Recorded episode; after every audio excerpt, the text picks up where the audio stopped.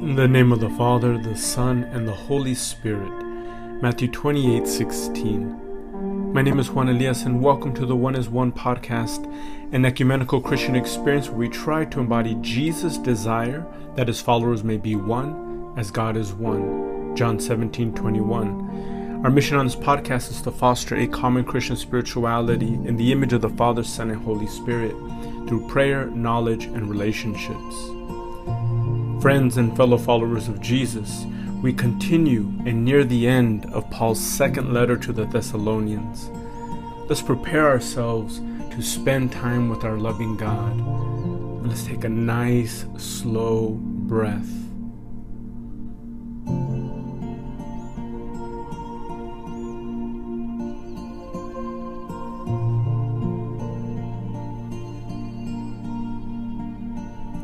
Thank you, Lord, for allowing us to spend time with you. Let's welcome the word of God in our bodies by listening to 2 Thessalonians chapter 2, verse 13 to chapter 3, verse 5. But we ought always to give thanks to God for you, brothers and sisters beloved by the Lord, because God chose you as the first fruits to be saved through sanctification by the Spirit and belief in the truth. To this he called you through our gospel, so that you may obtain the glory of our Lord Jesus Christ. So then, brothers and sisters, stand firm and hold to the traditions that you were taught by us, either by our spoken word or by our letter. Now, may our Lord Jesus Christ Himself and God our Father who loved us and gave us eternal comfort and good hope through grace. Comfort your hearts and establish them in every good work and word. Finally, brothers and sisters, pray for us, that the word of the Lord may speed ahead and be honored, as happened among you, and that we may be delivered from wicked and evil men, for not all have faith but the Lord is faithful. He will establish you and guard you against the evil one. And we have confidence in the Lord about you, that you are doing and will do the things that we command. May the Lord direct your hearts to the love of God and to the steadfastness of Christ. What are we bringing to God today? And how are we beginning to hear the Lord speak to us. Let's welcome the Word of God in our minds by thinking through this passage. And I want to pray with these words from verse 13 God chose you. Pray that with me. God chose you. In our last passage and episode, Paul took us to the dark side. He spoke of those who afflict believers and the time of the Antichrist. In this passage, Paul transitions to another perspective with a positive tone. Paul says that he and the other missionary companions pray with thanksgiving because believers are loved by God and chosen by God chosen from the beginning. Paul says that the means of being chosen by God is expressed by the Holy Spirit, making believers holy and believers believing in the truth. In addition, the proof of God's preference for us is the concrete means of Paul and companions preaching the gospel to the Thessalonians and teaching them. There's also the call to share in the glory of Jesus Christ. In addition, Paul states that God has given us eternal comfort while praying that God comfort our hearts in the present moment. Where do we need to repent in our thinking? Wow, God chose us. Think about that. God chose us. I think we Christians at times unintentionally tend towards talking about what we do in our life of faith. I was saved when I I chose to be baptized. I made some act of belief or confession. I chose the Lord. I, I, I. But here's a reminder that God is a personal God and He chooses us personally.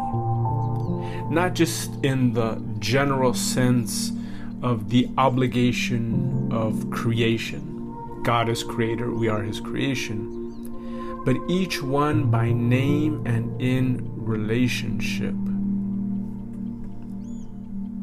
How deeply do we experience God choosing us? And how does this conviction of God choosing us influence our thoughts, feelings, behaviors, and relationships? God chose you.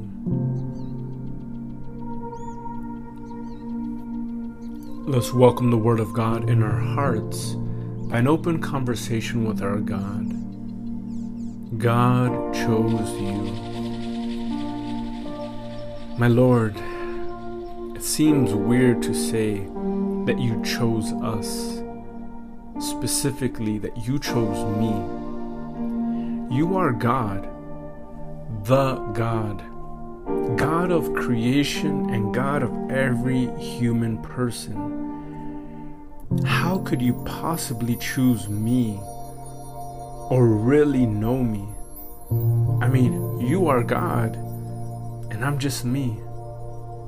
Almost like, how does a superstar know every little fan? And I'm just me. This really challenges my faith. And this reveals a need for me to grow deeper in my faith. You chose me. You chose me. This means that you saw me and knew me before I saw you and knew you. This means that you see me for who I am and you still choose me. With all my successes and good works, my sins and my secrets, and you still choose me?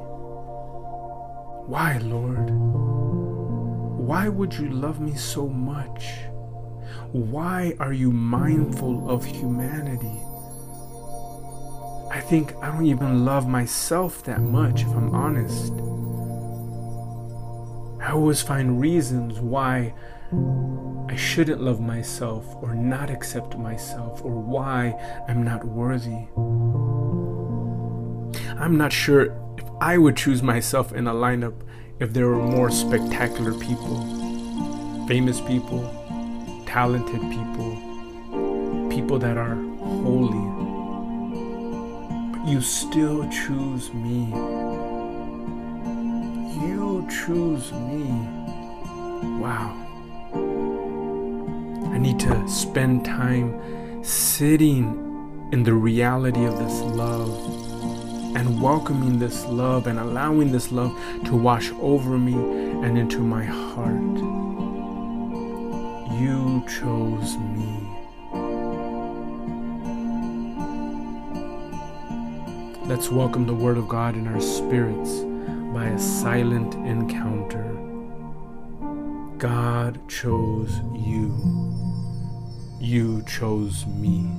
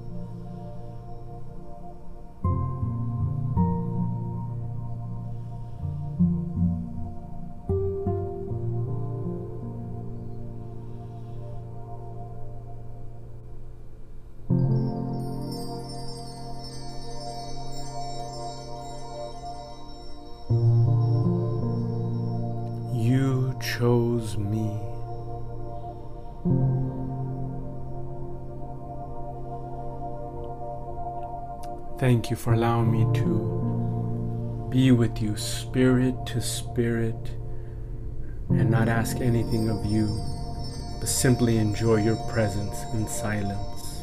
You chose me.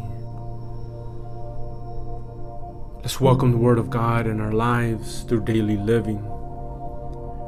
To allow the Word of God to become flesh in my life, I want to consider the Word of God states, declares, God chose you. God chose us.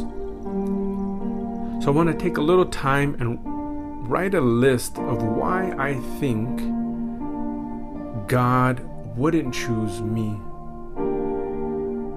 And then as we move through those lists, seeing the reasons, if, if we have reasons why we think God wouldn't accept us. And I want to I want you to take one easy reason and then one perhaps deeper or more hurtful reason and pray with those allowing the word of God to wash over those words. And if there's one reason why you think God shouldn't choose you, if it's more if it's more hurtful and sensitive, spend a little more time allowing the word of God to wash over those hurts. God chose you. Let's conclude. This is Juan Elias on the One as One podcast and ecumenical Christian experience. Please continue to support this ministry by praying, subscribing, and sharing with others. To foster a sense of community, I invite you to dialogue on X with the username at TrinityLife31 if you're interested in sponsoring episodes or if you feel called to support this ministry in other ways, you may reach out to me at trinitylife31 at gmail.com. I'm also available for talks, conferences, and retreats for different sizes of groups and churches. If you are struggling and in need of faith based support, try in person or online biblical counseling at theansweraz.com. For those interested in Bible study, you can get a discount on a logos based package. Follow the link in the description. Let's continue the journey together. Until next time, may you abide in the life of the Father, Son, and Holy Spirit. Amen.